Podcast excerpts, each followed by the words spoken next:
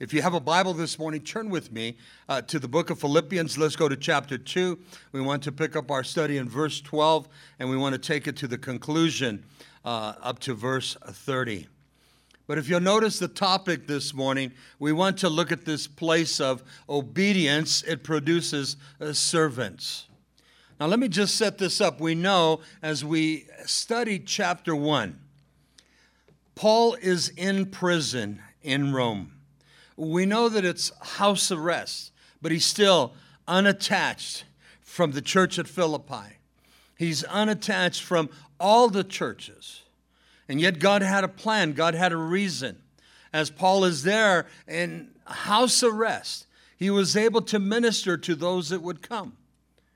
He was able to pin four epistles. They're called uh, the four prison epistles.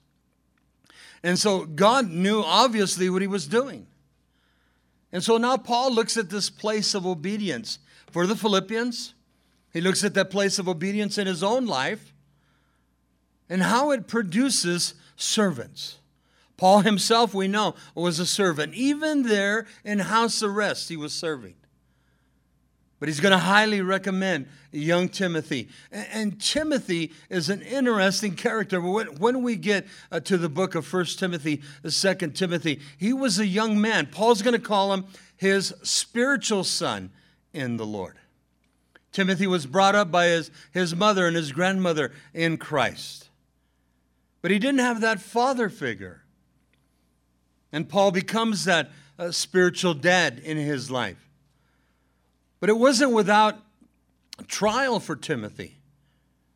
As Paul has to deal with his immaturity, he was a young man. And I believe he was ready to quit the ministry because the ministry can be difficult at times. And we're going to see that with Epaphroditus here. Epaphroditus is a Greek man that comes to saving grace, and he is sent from Philippi to Paul to minister to him there in a Roman prison. He brings a love gift. He brings a financial gift to him. And then he stays with Paul and he ministers there with Paul. He had the freedom to do that in the Roman prison. But something happens to Epaphroditus. He gets very sick, he gets very ill, to the point, Paul's going to share, almost death. And so here you come to obedience. You come to the place of a servant's heart. And in a sense, your payment, your gratitude, your reward, you almost die. And so trials are part of the ministry. And so Paul's going to speak about this obedience, that it will produce uh, servants' hearts. Now, I was just kind of looking at this. The word obedience means to carry out the word and will of another person, but here, especially the will of God. In both the Old Testament and the New Testament, the word obey is related to the idea, now listen, to hear and to listen, to hear and to listen to the Word of God, to hear and to listen to what the Holy Spirit has to say to you. Obedience is a positive, active response to what a person hears and listens to. God summons people to active obedience of His revelation, of His Word. And so man's failure to uh, obey God results in judgment. That's what the whole book of Revelation is about. In the Old Testament covenant between God and man, obedience was the basis for knowing God's blessing and favor. Listen to this text. Write it down, I'll read it to you. In the book of Exodus, in chapter 19, verse 5, Moses is obviously writing, but these are the words of God. If you will obey my voice indeed and keep my covenant, then you shall be a peculiar treasure unto me above all people. God speaking to the Old Testament church, Old Testament saints. But the blessing that was given to Israel is the same blessing given, given to us. God calls us his peculiar treasure. Peter writes, and he says that uh, we're sojourners, we're just passing through. But then he calls us a royal priesthood, a people of God. We are a peculiar people. We are different. We're set apart for the glory of God. Now, write this verse down. in 1 Samuel chapter 15, verse 22. But let me just set it up. Samuel, the prophet of God, emphasized that God's pleasure was not in sacrifice, but in obedience. Now we know that Saul had gone uh, to destroy the Amalekites. That was the prophecy. Go and utterly destroy them. Well, when the victory was taken, Saul comes back. And he brings back uh, the king of the Amalekites, Agag. And then he brings back choice sheep. And he says they were for the offering unto the Lord. And why did he bring King Agag? I love what one of my commentaries said that he brought him back as a trophy. Look at the victory that I brought. I brought it for God. I brought the choice sheep, the choice lambs for God. But yet Samuel had given the prophecy. God said to utterly destroy them. And the proof of that is Samuel reaches over and takes Saul's sword and he just literally cuts Agag into pieces. And then the sheep were destroyed. But listen to the scripture. 1 Samuel 15, 22, Samuel said, Has the Lord as great delight in burnt offerings and sacrifices? Listen, the contrast, as in obeying the voice of the Lord. Saul did not obey the voice of the Lord. And sometimes we fall trapped to that and we don't obey the voice of the Lord, yet we can go to the agape box. Yet we can, you know, give people food to eat. And there's nothing wrong with that. That's good. But are we obeying God's word? God says in His word, we're not to lie, we're not to cheat, we're not to curse. Are we still doing those things? God's word says we're not to commit fornication or adultery. Are we still doing those things? And so God calls us to the place of obedience, not to sacrifice. You see, anybody can make a sacrifice, but can you truly obey God? And that's what Paul's going to speak because if we're truly obeying God, then he'll, he'll bring us to that place of serving Him and serving others. Now, in the New Testament, take this down. It's going to be some homework for you. In the book of Romans, in chapter 5, verse 12 through 21. And let me just set this up for you. In the New Testament, the obedience of Christ stands in contrast to the disobedience of Adam. That's what Paul deals with in Romans chapter 5. The disobedience of Adam, listen, it brought death, but the perfect obedience of Christ brought grace, righteousness, and life, life eternal. So when we come to the place, listen, of obedience, what does God give us? He gives us salvation. He bestows upon us His grace, unmerited favor. I deserve judgment, but He gives me grace. Then he bestows righteousness in me. I was wrong living for God, and now I'm right living for God. And then he gives me life. What life? Life eternal. Before that, I did not have life, I was just meandering. And so Paul is speaking about obedience of Timothy, obedience of Epaphroditus, obedience of himself to the Lord, even being incarcerated in prison. And that obedience brings forth a servant's heart. And bottom line, maybe you'll never be in the pulpit. You'll never be the pastor of a church. You'll never be the wife of a pastor. Maybe you'll never share a Bible study. But God still calls us to serve. Maybe you're not going to even be an usher or work with the children in the back or work in the sound ministry. But God calls us to serve. This past week, it was Thanksgiving week. You responded. You brought in turkeys, you brought in food, and we distributed to many families. And this is great, but what happens after Thanksgiving? You see, we're called to serve year round. Something unique has happened here in our church because we're in the downtown mall. We have a pantry. You continually supply that pantry through the year, uh, through the offerings, through the gifts, through the tithing. We take care of the bills and the salaries and such. And then we always supply the, the pantry because it never fails. I'm not talking about Thanksgiving week. People come to this door or they call, we need some food, and we don't turn anybody back. And through the years, I've told the people, ask them, who sent you here? Because I've done that. And it's to my amazement, they say, such and such church said, go to Calvary Chapel. I used to get frustrated with that. Why don't you guys help them? I mean, you have the same Bible I have. But you know what? I don't complain no more. And I told the people, don't complain. If another church sends them here, we will take the blessing and we will reach out to these people. You see, that's a servant's heart. That's a servant's heart. And so Paul's going to be speaking of this now concerning his own servant's heart through obedience, but he's incarcerated. Timothy's obedience, Epaphroditus' obedience, and their servants unto the Lord. It's a beautiful uh, instructions of God's word. Now, verses 12 through 18, it speaks about this Christian obligation. And so listen to verse 12. Therefore, Paul says, My beloved, as you have always obeyed, not as in my presence, back in Acts chapter 16, he was with them there at Philippi. And he ministered there at Philippi. Lydia came to saving grace. Uh, the Philippian jailer came to saving grace. His family came to saving grace. That was when they were, Paul was in their presence. But then he says, he says, but now much more in my absence. He's not with them. He's in a Roman house of arrest. But listen to the words Paul uses here now. He says, work out your own salvation with fear and trembling. Awesome words.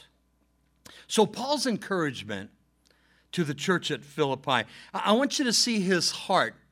He uses the word my beloved, but in the Greek, dear loved ones.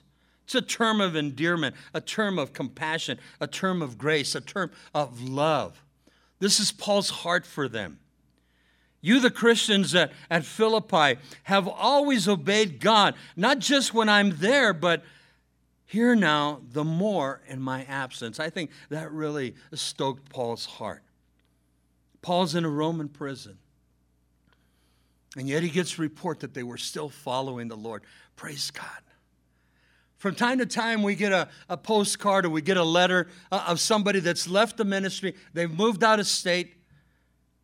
And they'll say, We miss Calvary Chapel, Las Cruces. We miss the teachings there at the church. And then they'll often ask, Can we get the CDs? And, and so we mail them out. But then we find out that they might be in a Baptist church, Methodist church, maybe where they're at, there's no Calvary Chapel, and they find themselves serving God. What a blessing that they would take the teachings from this ministry, which are the teachings of God, and to use them for the glory of God. We had a woman years ago that was stationed in Frankfurt, Germany, with her husband, and uh, we used to send her tapes, and she she would live for those tapes just to come uh, in the mail. And being overseas, it took time to get there. And when she was finally ready to leave, there was uh, she had a board full of our tapes. And one of the ladies, they used to, you know, get together, and she was getting ready to come back state. And so one of the ladies says, "So what are you going to do with all the tapes?" And it just dawned on her, and she says, Well, I was going to take them home, but do you want them? Oh, we, we want to share them with the other ladies now. And see, that's God's word. And we try to encourage get the tapes or get the CDs, but pass them on. And so notice what he says here work out your own salvation with fear and trembling. Now, we come to saving grace. But listen to what he's saying finish your own deliverance, that's your salvation.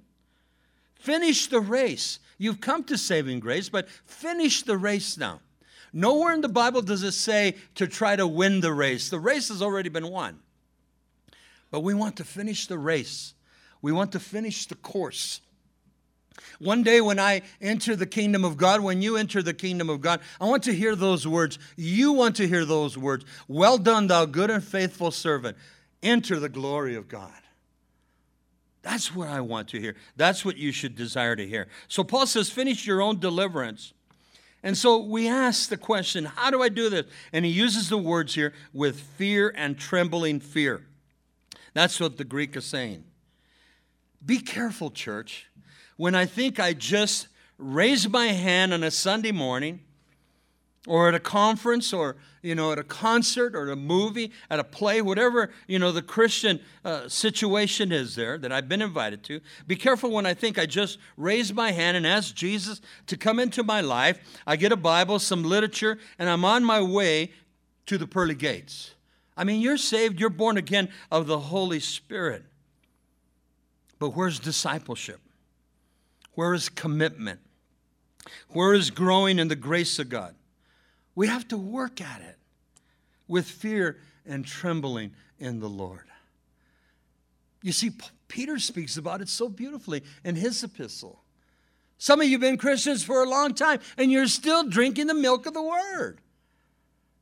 Man, you're 20 years old in the Lord, you're five years old in the Lord, you're. T- and start eating steak. Bottom line. Moms, dads, you know what I'm talking about. You raise your children. You're not going to give a toddler a big T bone steak. No way. The same reason you got a 20 year old living at home, a 30 year old living at home, you're going to still give them bottled milk? No, they need to progress, they need to grow. The same in the Word of God, church. We need to grow. I hope you're not the same person that you were when you came to saving grace. There needs to be maturity. And it's only going to happen through the Word of God. And this is why you come on Sunday mornings and on Wednesday night. And hopefully, you're going through the Word of God on your own. And we have the lending library, we have everything accessible to you. There's no excuse that we cannot learn the Word of God. And, and so, what's the word obedience? Listening and hearing. There has to be application of the Word of God. And so Paul says so beautifully work out your own salvation with fear and trembling. Then he goes into verse 13 For it is God who works in you both to will and to do for his good pleasure. God is working in me, working in you, giving you, listen, here's the translation the desire to obey him and the power to do what pleases Him, to do God's will. To do God's will. Paul was obedient to the word of the Lord. Back in Acts chapter 9 in the Damascus highway, Paul was never the same after that. When he was blinded there and he was thrown off of his animal, he responds, Is that you, Lord? What did we respond when we came to saving grace? Lord, here am I. Use me, Lord. Timothy, he was obedient to the Lord, and now he's becoming that servant of the Lord. Epaphroditus, the same thing. And the list goes on. Look at the life of Matthew, Mark, Luke, John, Peter, James, Jude. I mean, all the New Testament saints, ladies, check out the women of the Bible. You've been studying that on, on Monday nights. And we have some deaconesses that were not given titles. And sometimes titles spoil us. Oh, look what I got. Be careful. Man, we're called to serve God, each and every one of us. Why do I desire to obey God? Why do I desire to serve Him? Here's the answer because He first loved me. In Romans, it says, While I was yet a sinner. That baffles the mind. Lord, you loved me while I was yet a sinner? Yes. Lord, you loved me when I was doing that junk back and such and such? Yes. How do I know that? Listen to the verse, you know it. In John 3:16, I'm just going to paraphrase it. For God so loved the world that he gave his only begotten son. You ever contemplated on your own, just meditated that, that Jesus died for me? He died for you. I mean, I wouldn't die for you, you wouldn't die for somebody else, but he died for you. He died for me. Oh, that's how much Jesus loves me. That's how much Jesus loves you. Look at verse 14. Do all things now. Obviously, there was murmuring and complaining at the church at Philippi. It happens in every church. Trust me. Do all things without complaining and disputing. So, as Christians, as Christians there at Philippi, as Christians here at Calvary Chapel, we're called to do all the things that God has called us to do. Do it without murmuring, without grumbling. Look at the next translation without grudges. Man, serving the Lord is the best thing that ever happened to my life. You've been a Christian long enough, you'll agree with me. Do it without grudges. Serve God, here's another translation, without debating, without doubting, without disputing. And how do I do this? By having faith in God, having trust in God. It's synonymous. One of my commentaries said this Do all things as Christians without fighting, without altercations. We've had enough altercations in this ministry through the years. There's always an uprising, it never, ha- it never fails. Back in the time of Moses, he had a group called the Korahites. They, they followed Korah. And if you follow that in the Old Testament, uh, they reach their doom so, sooner or later. Do all things without murmuring, without complaining. Have faith in God, trust God. Do all things without fighting, without altercation. Now, listen, be patient in and contend with your work as a Christian. See that you fall not out of the way, but to serve God. This is the reflection of your salvation. You want to do for God. It's not just about Sunday morning, it's about my life in Christianity now. We say, well, you're the pastor, and, and that should be part. No, it's part of your life too. My place here, my job here, my ministry is to teach you. Your place is to listen, to hear in obedience, and then make application. Again, don't be the, uh, I hope you're not the same Christian you were last year. There has to be change. When, when you come to true re- repentance, it's threefold. Listen, there has to be change of mind, a change of heart, and then a change of direction. There has to be an about face. 180 degree turn. I was going this way with drugs, this way with alcohol, this way with cursing, this way with lying, with cheating, with fornication. You know, fill in the gap. There has to be a turning around, and you got to walk the other way. You got to walk the other way. And so Paul's describing this, and all of this is description of Timothy and Epaphroditus. These were these men that were obedient to the word of God, and God transformed them. Look at verse 15 that you may uh, become blameless and harmless children of God without fault in the midst of a crooked and a perverse generation of people among whom you shine as lights in the world. Here's Paul writing to the Philippians, about 62 AD or so. Here we are, 2007. So quickly coming into 2008. Are we living in a crooked and a perverse generation? Well, let me think, Pastor Bob. I don't know. Well, let me help you. Turn it on to the Fox network and then flip over to CSNBC and all the rest of them. Sooner or later, you're, go, you're flipping channels and they're all saying the same thing. We're living in a corrupt, a corrupt world. Think about it. And it's not getting better, church. And so we need Christ. We need Christ. And listen, in the midst of all that darkness, in the midst of all that corruption, He calls us to be lights in the midst of darkness. He calls us to be lights. We're called to be pure, uh, to be spotless, without sin, and yet we know we're sinners.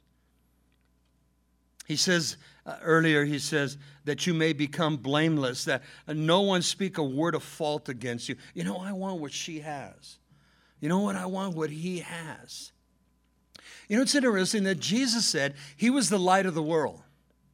But when Jesus died, he resurrected after 40 days, the ascension, he left it in charge to us. Now, listen, church, you're the light of the world. Remember that person that witnessed to you? There was something about that person. There was this light, basically there was this attraction because when they came to you, especially if you knew their background, you say, you know what? I want what she has. We didn't know it at the time. We didn't know it was salvation. We didn't know it was the light of God in them now. We didn't know that they were sanctified, set apart, but we wanted what they have. I don't want to be like him. I want to be like her. I see God doing something. I don't understand it.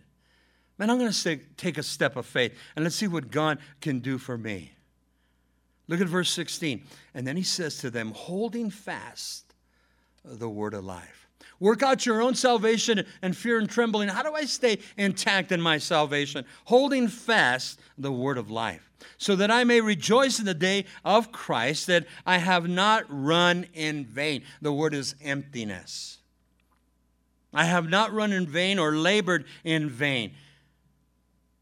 And so here is a great exhortation in verse 16, and an exhortation of love, I may say. Paul says, Hold tight to the word of life. So that when Christ returns, I will be proud of you, Paul says, that I, uh, that I did not, that you did not also lose the race, but you finished the race, you finished the course. That my work is not empty, that your work is not empty, your work is not in vain. Back in 1 Corinthians chapter 15, you have to study the whole chapter. It's the doctrine of the resurrection. Paul says, listen, if there is no resurrection, then we are men and women pitied, miserable. It is in vain. You come to church for nothing, it's emptiness. You give of your tithes, your gifts, your offerings, it's emptiness. You come and pray, you come and study the word, you do this at home. If there is no resurrection, it's empty. But praise God Jesus rose again and he sits at the right hand of the Father, and we shared that last week, and he makes intercession for me. But go back up to verse 16, just the beginning there. Holding fast the word of life. And so I have to ask, who is life? The word is Christ, we know that. And life is Christ also. Because listen to John 14, 6, the classic verse. Jesus said, I am the way, the truth, and the life. No man gets to the Father but through me. Jesus says, I am the way, the truth. I am the life. And so here in verse 16, the beginning, hold fast the word of life. No matter what you're going through, church, hang on to Jesus. Hang on to Jesus. Why would you want to go back to Babylon? That's what Paul's telling the church at, at Philippi. Why would you want to go back uh, to Egypt? You know, the proverb says the pig goes back uh, to uh, the miry pit, the dog goes back uh, to his vomit. Well, we're not animals. Why would we go back to the world? Some of you know Christians. I've known Christians, and they've gone back to the world. The Bible says uh, they blow it a hundred times more. And it seems like, man, they're really in, in, in a rut now. Man, you weren't drinking that much when I knew you. You weren't doing that much drugs. Now look at you. And the devil wins, church. The devil wins. Look at verse 17 now. Yes, and if I am being poured out, this is Paul's heart from the prison there in Rome. He says, If I am being poured out as a drink offering on the sacrifice and service of your faith, I am glad and I rejoice with you. Man, can we say that? Man, I'm being poured out in this trial, Lord. I'm being poured out in this hardship, Lord. I'm being poured out in this pain. Right now, we know a couple of people in our church uh, that are dying. They're dying of cancer. I'm being poured out, Lord. I'm hurting, Lord. Our good friend that lives in Abilene that was part of this church years ago, the first couple that we I'm, I got to marry, it was a blessing to me. She's being poured out now. She's dying of cancer. It's a matter of time. I got a cousin back in Southern California. He's a little bit older than I am. Two beautiful kids, and one of them just graduated, just became a doctor. He's all proud of his daughter. And the irony, she's a doctor. She can't do nothing for her dad. He's dying. They got him at the City of Hope. They're doing everything possible. Hang on to Jesus because that's all you got left. Christians die too, church. It's appointed unto man once to die, and then the judgment. But he says here, I'm being poured out I'm being poured out. You see, Paul's in a Roman prison. We know that. And he didn't know that if any time, this is what he was concerned about, at any time Nero Caesar would kill him. He said, I, I, I sense I feel like a sacrifice of faith being poured out, tested in my service of faith. But I am full of joy and rejoicing with all of you at Philippi. What made Paul continue, church? His faith in Christ, his unwavering faith in Christ. You see, sometimes we're like Paul. I'm at my wits' end. My finances aren't intact, I'm struggling to pay bills. My job is barely hanging on. I mean, I'm losing the house. This happens to Christians. I'm about to be laid off. I'm about to be fired. I mean, the, scenario runs. What do I do? We do what Paul says hold on to Jesus. I'm like a poured out offering. You see, Jesus was poured out for us. And now we go through a little trial. This is what Paul uh, thought of himself in this Roman prison. He wanted so much to be with the church at Philippi and the rest. And yet, remember what we've been sharing?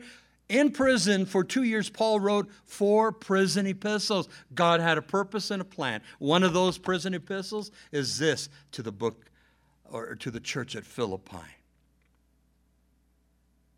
I'm poured out. But Paul is saying here, but we hang on because of faith. We hang on because God has given us the promise of the Holy Spirit. And the Holy Spirit's going to lead us and, and, and teach us all things. Again, earlier he says, We're lights now. Hang on to the light. you ever heard somebody say, You know, there's a light at the end of the tunnel? And then some other Christian, yes, that's a train coming the other way. But you know, there is. Because the Bible says that God will never give us any more than we can handle. And I know what you're saying. I can't handle it no more. Give it to Jesus. He goes on, look at verse 18. Uh, for the same reason, you also be glad and rejoice for me. Paul's telling the church at Philippi, rejoice for me. He says, don't be sad uh, for me. Yes, I'm being poured out like a, a, a drink offering. But don't be sad for me. Rejoice with me. Have joy in your hearts for me. Paul is saying it's God's will that I'm going through this. A lot of churches don't like to teach that. Go back to Job chapter 1 and 2 and tell me, was Job in God's will? Yes. Man, look at you, Job, his wife said. You're a mess. You're sitting there with sackcloth and ashes. You got boils from the top of your head to the bottom of your feet. The best you can do is you got a piece of pottery and you're just scratching yourself. You ever had a rash and you just, the doctor says quit scratching? They'll even put gloves on you. But boy, you find every which way and, you know, go up against a tree or whatever it does. That's all he could do. His wife said, Curse the God that you serve. And what did he respond? The Lord gives, the Lord takes away. Blessed be the name of the Lord. And so Paul had his trials. We're going to read that Epaphroditus had his trials. Uh, we know that uh, Timothy, he had his trials. He was ready to check out of being the pastor there at Ephesus. It was not easy. It's never easy being a, a, a you know, being a poured out sacrifice a drink offering, a sacrifice of faith. You see, God is in control of my life. God is in control uh, of your life. The Bible says He'll never leave me nor forsake me. But we're called to be a sacrifice unto God. Listen, a living sacrifice. We've read this many times. I want you to turn to it because it just fits here so beautifully. In the book of Romans, chapter 12, verses 1 and 2, Paul is saying, In the midst of my trials, the same reason you'll also be glad for me. I rejoice with you. Rejoice with me now. So Paul tells the church at Rome that we're called to be a living sacrifice. Now it's going to set up beautifully here. In Romans 12, look at verse 1. I beseech you, the word is, I beg you, therefore, brothers and sisters, by the mercies of God, that you present your body a living sacrifice, holy, acceptable to God, which is your reasonable service. Then look at verse 2. And do not be conformed uh, to this world, but be ye transformed by the renewing of your mind, that you may prove what is that good and that acceptable and perfect will of God. God wants to change me, God wants to change you. Don't be fashioned. The word is conform. Don't be fashioned to this world. You're in the world, but you're not part of it. God calls you to separation from the world now because He's changing you. He's transforming you. He says, But be ye transformed. The word is metamorphosis. It starts up here. A lot of times people think Christianity, if I just change the outward man, oh, you're going to look sharp. You're going to look good. You might even bathe and you smell good now. But what about the inward person? Has that changed? I love this scripture because it was part of my life 28 years ago. It is still part of my life today. In 2 Corinthians 5:17, let me just paraphrase this real quick. Paul says concerning your salvation, if any man, if any woman be in Christ, he or she is a new creation, a new creature in Christ. Behold, old things are passed away, all things become new metamorphosis, change. Peter says, Man, get out of the milk of the word and get into the meat of the word. Mature in Christ. You've been a Christian now five years. Grow in Him.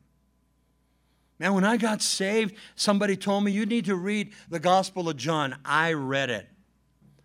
I went back to church. I says, I've read it. What do I read now? Read the book of Acts. I read the book of Acts. What do I do now? Go back to the Gospel of John and then read the Gospel of John and then read the book of Acts. And I did that. And try to understand uh, the life of Christ and then try to understand the early church in the book of Acts.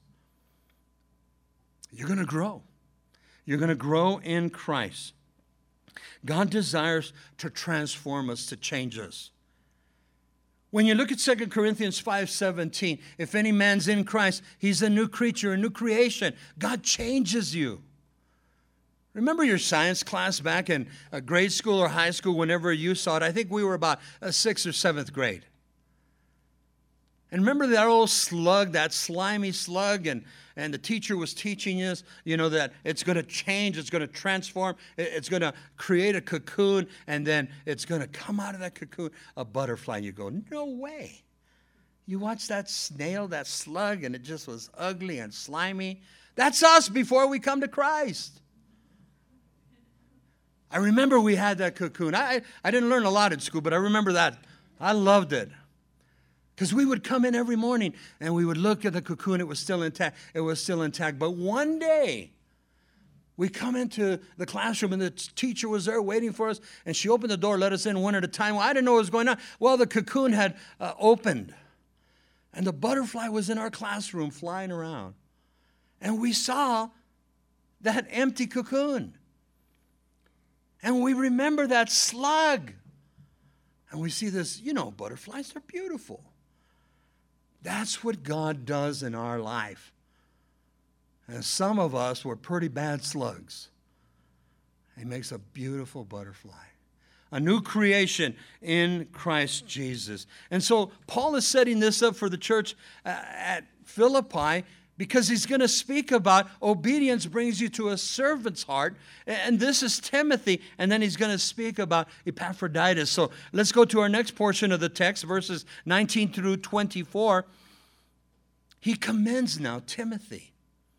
Paul had such a relationship and such a joy. He took this kid under his wing. He was Paul's protege. He was Paul's son. Listen, in the spirit. We know that Timothy was raised by his mom and his grandma in the Lord. Now, either his dad just wasn't in the picture or part of it, or his dad's dead or has gone away. We don't know. But listen to what he says here. He begins in verse 19. But I trust in the Lord Jesus to send Timothy uh, to you shortly, that I also may be encouraged when I know your state of affairs. I want to know what's going on at Philippi. You see, Epaphroditus had come and given Paul a financial gift and a report of the Philippians, but uh, Epaphroditus stayed now. But now Paul wants to send Timothy and then send Timothy back so I can know what's going on with you Philippians. And so notice Paul's heart here. Now, this is important. Paul did not trust Timothy, but he trusted the Lord to send Timothy. I like that because we are all instruments, we are all tools of the Lord to be used for His glory. Timothy was the messenger for Paul uh, there in prison. Timothy would return to inform Paul of the Philippian state of affairs. Epaphroditus, basically the same, but he never went back because he got ill. You're going to see that in just a minute. But notice how he picks Timothy. In verse 20, he says, For I have no one like minded. We spoke of that like mindedness last week, the humility of Christ. For I have no one like minded who will uh, sincerely care for your state. You see, there's a lot of Christians, the church is full. But there's only certain ones that, uh, that take on the call of God. I believe we're all called.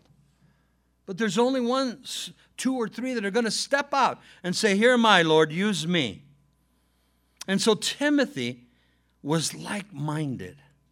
The mind of Christ, we shared that last week. The humility of Christ, we shared that last week. Timothy's testimony, because Timothy, listen, he had care and concern for others. Last week in verse 4, the care and the concern for others. And we read out of Galatians chapter 6, verse 2, it says, Bear ye one another's burdens. In Philippians chapter 2, verse 4, it said, Care for the interest of others. And that's what we did last week, church.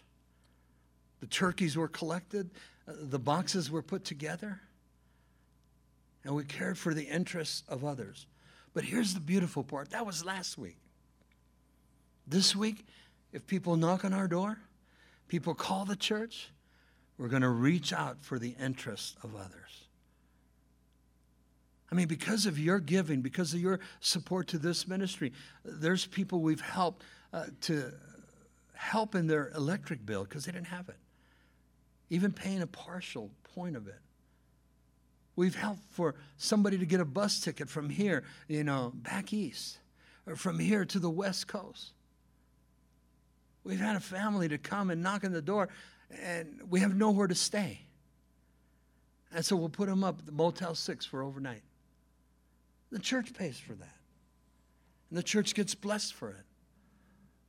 God sees the heart of man. Remember Matthew chapter 25? When I was in prison, did you visit me? When I was hungry, did you feed me? When I was thirsty, did you give me to drink? And there, wait a minute, Jesus, when were you any of these things? And you did it to the least you did it unto me. Timothy was like minded, the mind of Christ. Look at verse 21. For all seek their own, their own interests, selfish ambitions. We spoke of that last week, but not the things which are of Christ. Basically, man thinks about himself. Remember the old adage, me, myself, and I? It's so true. I didn't care about people until I came to Christ. I didn't care about those in prison, in jail, until I came to Christ. You think in the world I thought about giving a Thanksgiving basket to uh, Joe Doe down the street? No way. Hey, go get your own burger, man. That's our concept. But then God moves on our hearts, church. God had moved on Paul's heart. God had moved on Timothy's heart. God had moved on Epaphroditus' heart. And then he describes, or, or he describes uh, Timothy here. Notice in verse 22 but you know his proven character, The Philippians obviously knew who Timothy was. But you know his proven character that as a son with his father, he served with me in the gospel of Jesus Christ. And so this is what Paul is saying. You know how Timothy was proved uh, himself, was tested, his character is upright. Like a son with his father, he has helped me in the preaching of the gospel of Jesus Christ. He called him his spiritual son. Timothy was Paul's son in the Spirit, and Paul, a father uh, in Christ to Timothy in the Spirit. Guy had a testimony, church. Look at verse 23. Therefore, I hope to send him at once as soon as I see how it goes with me here. And so Paul was concerned. He's incarcerated. And he's saying, uh, let's find out what the courts say. You see, Paul didn't know which way he was going to go. We know that in the second imprisonment that Nero does have Paul beheaded. But here he's contemplating, well, let's see how it goes with me. As soon as the Roman courts come to a conclusion. But I have to say this, church.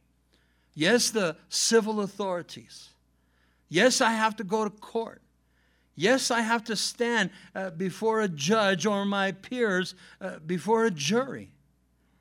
But Paul is saying here, yet I'm going to trust God. I'm going to trust God. Man, you better trust God. Man will always fail you. I have to trust God. Paul trusted God.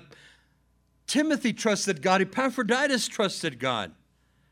And so listen to what he says now in verse 24, but I trust in the Lord that I myself shall also come shortly. Paul wanted to go back and visit them once he got out of prison. Now, we're told historically that he did. I couldn't find a scripture that said he was actually there with them. But it's believed that Paul did go back. But Paul had this confidence.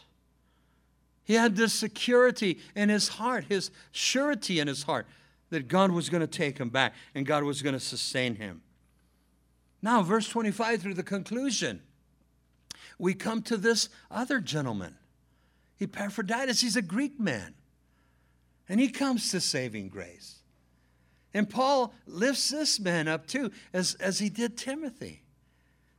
And Epaphroditus had come already and, and ministered to Paul there in the Roman prison, the house arrest, and took care of Paul's needs. But he brought a financial gift from the church at Philippi. But something happens to Epaphroditus. Now, watch this. In verse 25, it says, Yet I considered it necessary to send to you Epaphroditus, my brother. And then he describes his character fellow worker and fellow soldier. But he says, But your messenger and the one who ministered to my need. The Philippian church had already sent Epaphroditus. And so, he wants to send him back. But I want to see here. He described him as a fellow co worker. I like this. And a fellow co laborer, a soldier in Christ. Now, I was thinking of the word soldier, it speaks of military term. Paul writes to the church at Ephesus uh, in chapter 6 we fight not against flesh and blood, but against principalities and rulers of darkness of this world. Paul spoke about a spiritual battle, a spiritual warfare. And so Paul includes uh, Epaphroditus here, excuse me, that he was also one that uh, fought spiritual battles. Timothy had his spiritual battle. You've been a Christian long enough, you are going to have spiritual warfare. He says he was a co laborer with me. He was a co laboring soldier with me. He came to as a messenger and he ministered to my needs. And Paul's going to want to send him back. He was a brother servant. Verse 26, listen. Since he was longing for you, those at church at Philippi, and was distressed. Here shows uh, Epaphroditus' heart. He was distressed because you had heard that he was sick. He didn't even want them to know that. You ever gone somewhere? Maybe a vacation? Maybe you went to go do some work? And you get there and you're sick. And you can't do nothing. It's miserable. You go, you know, to your family to visit, and you get there and you're sickly, you're miserable. This is Epaphroditus. And it bummed him out that they knew he was sick. he was in distress because he had heard that they had heard. that made heaviness in his heart. That's what the Greek is saying. Verse 25 For indeed he was sick, Paul says, almost unto death. But God had mercy on him, not only on him, but on me also, lest I should have sorrow upon sorrow. Paul saying, Hey, not only was he in distress, so was I. Hey, Lord, this man comes to minister to me, and then he gets sick. He almost died. That would have been heavy on Paul's heart. He comes to minister to me and he dies? On his gravestone, he came to help Paul, then he died? Paul says, I don't want to live with that the rest of my life. So he was thanking the Lord also. Indeed, he was sick. We don't know what Epaphroditus had. Maybe he got sick on the way. I mean, in those days, the travel, the food, the water, did he have a virus, a parasite? You know, a number of things it doesn't tell us. Verse 28 says, Therefore I sent him the more eagerly now. He's well, he's, he, he's content, he's, you know, spiritually sound now, physically sound, that when you see him again, you may rejoice and I be, may be the less sorrowful. He was getting ready to send him back. Lightfoot in his translation says this that he may recover your cheerfulness. And I think because it was recovering Paul's cheerfulness. Oh, thank you, Lord. I thought Epaphroditus was going to go home to be with you. I know that's better, Lord, but you know, you're going to send him back now. He's he's physically okay. And so about joy. It must have really drove Paul to his knees. It saddened Paul's heart Again, somebody comes to care for you and then they get sick. You feel bad enough that they come and you're humbled enough that they come and then now they're caring for you and then, you know, all of a sudden they're worse than what you are. This was Paul's heart. And so Paul says about Epaphroditus when he's going to send him back, verse 29 Receive him, therefore, in the Lord with all gladness, and hold such men, Epaphroditus, Timothy, others that are servants of the Lord, hold such men in esteem. When Epaphroditus gets there, welcome him. Might as well throw Timothy. When Timothy gets there, welcome him. Love him. Serve them. I mean, the list goes on. Always giving God the glory. Esteem them, lift them up unto the Lord. It's not to parade them around. Hey, look at this guy. He's a servant of the Lord. Let's put a big S on his chest. No. Again, we don't walk around with a big H in our chest saying humility, but it's part of my life. It's part of your life. Servanthood is part of my life. It should be part of your life. He comes to the conclusion because in verse 30 he says, Because for the work of Christ he, he came close to death. So maybe on the way there he got sick. We're not sure. Not regarding his own life, but to come to supply what was lacking in your service towards me. I think Epaphroditus had that bag of money from Philippi. And he probably had some good, well words, wishing words, you know, for, for Paul. You know, Church of Philippi says, Here you go, brother. And maybe he got there and he was just so down because it hurt Paul. You see, Epaphroditus, according to the translation, he risked his life for the work of Christ. I think of my brothers, my sisters that are in third world countries such as Asia. And being a Christian in India is not a popular thing. Uh, being a Christian in the Sudan is not a popular thing. And so you think of these things that they're going through. This is what Paul was speaking about. Now we come to the conclusion obedience produces servants. I want to end with this passage of Scripture. Turn with me to the book of Acts and let's go to chapter 6. Now, let me set this up. The book of Acts, chapter 6, the early church is taking off.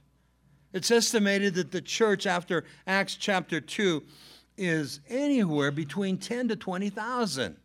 It has exploded. And remember, there's 12 men that are doing the teaching, the ministering, the praying, the caring. And, there's this dispute that arises. And this is setting up now servants. The word is diakonos. A diakonos is one that cleans tables, the one that waits on tables, the one that does the menial tasks. But notice as he begins here, it's the early church, and the leaders say, Choose among you seven men uh, to serve. He begins in verse 1. Now, in those days, uh, when the, no- the number of the disciples were multiplying, there arose a complaint against the Hebrews by the Hellenists or the Greeks. He says, because their widows were being neglected in the daily distribution. Verse 2 goes on, and when the twelve summoned the multitude of the disciples and said, It is not desirable that we should leave uh, the word of God and to serve tables. Now, they weren't saying anything wrong here, but imagine if there's 10 or 20,000. There's a lot of ministering to do concerning the word of God. And so he says here, so beautifully. It's not desirable that we should leave the Word of God and to serve tables. Verse 3 Therefore, brethren, seek out from among you seven men of good reputation, that their testimony is intact. And then look at the rhetorical word here full of the Holy Spirit and full of wisdom. Whom we may appoint over this business, the taking care of, uh, of the widows but we will give ourselves continually to prayer and to the ministry of the word. Verse 5 goes on, and the saying pleased the whole multitude, and they chose Stephen. Stephen becomes the first deacon of the church, and then we read later, he becomes the first martyr of the church. Choose Stephen, a man full of faith, and again it's rhetorical, full of the Holy Spirit. And then they chose Philip, Prochorus, Nicanor, Timon, uh, Parmenas, and Nicholas, a proselyte from Antioch. And verse 6 says, Whom they set before the apostles, and when they had prayed, they laid hands on them. And then the word of God spread, and the number of the disciples multiplied greatly in Jerusalem. Many were coming to saving grace. But look at verse 8 and Stephen, full of faith and full of power, did great wonders, miracle signs, and wonders among the people. Here's the beauty these guys were called the first deacons uh, of the church, the first diakonos. No titles, basically. But in the Greek, they took care of the menial tasks, while the 12, and we know that Judas had hung himself, so Matthias becomes the 12th. But then we read on and we find out that Paul was the apostle born out of due season. But these men were servants. Now, uh, because the way the Bible is written, it always speaks of, of the masculine. But, ladies, you know this. Man, the women that were deaconesses, if you can use the term, were many. That's what you're studying on Monday nights. The beauty of that. There was women that were servants of the Lord. Remember when they went to check the empty tomb, the men weren't there. It was Mary Magdalene, the woman with seven demons that were cast out of her. Don't never neglect that God doesn't use the women. Oh, yes, He does. Sometimes in a greater place than the men. But obedience, church, obedience will bring you Obedience will produce a servant's heart. We come to obedience in Christ. We come to obedience in the being led by the power of the Holy Spirit. We come to obedience in, in His Word, and His Word tells us what to do. And then we make application. And God calls us to serve. Church, there's many capacities of being a servant. Paul writes to the Corinthian church and he says, In a great body, and then he uses the anatomy. He's speaking about the body of Christ. He says, But in that great body, there's many functions. And so he describes the, uh, the human body. Uh, there's a hand, there's a thumb, there's a foot, there's a toe. I mean, what good would your body be if you were one toe? Wouldn't work, right? You got all the other beautiful parts of our body. Well, Lord, I don't understand why we have two ears. Why don't you just put one right there? Well, go around, put one there, a ver. You know, get Mr. Potato Head's ear, pin it there. Let's see how it goes off. Some of you don't even know who Mr. Potato Head is. but God made us unique. We're all part of the body of Christ. You cannot all be the pastor of the church, as well as you cannot all be the usher, all be the sound man, all be the children's church, but there's different parts of the body of Christ. Find out your niche. I would challenge you go home tonight and pray, Lord, what is it you want me to do? Now, hang on to your hat. Don't be surprised. God will tell you. Oh, not me. Oh, yes, you. Ask God. I sat there at a simple little meeting 28 years ago after coming to saving grace. And I said, Lord, what do you want me to do? I want you to go to prison and I want you to go to jail ministries. Is there anything else you want me to do, Lord? and I remember when God said, I want you to go with your wife. She's going to go help in the children's church. I want you to go help. I go, Thank you, Lord. And what do they do? Stick me in with the babies. now, I didn't mind my own kids throwing up on me, but there's something about other kids throwing up on you. And I remember my prayer Lord, send me back to the prison and jails. At least they won't throw up on you. But find out your niche. Find out what God's called you to do. And we've got a bunch of young kids now that are uh, they're going to start working in, in, in, the music ministry with Wallace. And he's developing them slowly, but this praise God. That's what it's all about. We all have a part in the body of Christ. It starts with salvation, it starts with obeying God's word. Watch Him lead you and guide you into all truth.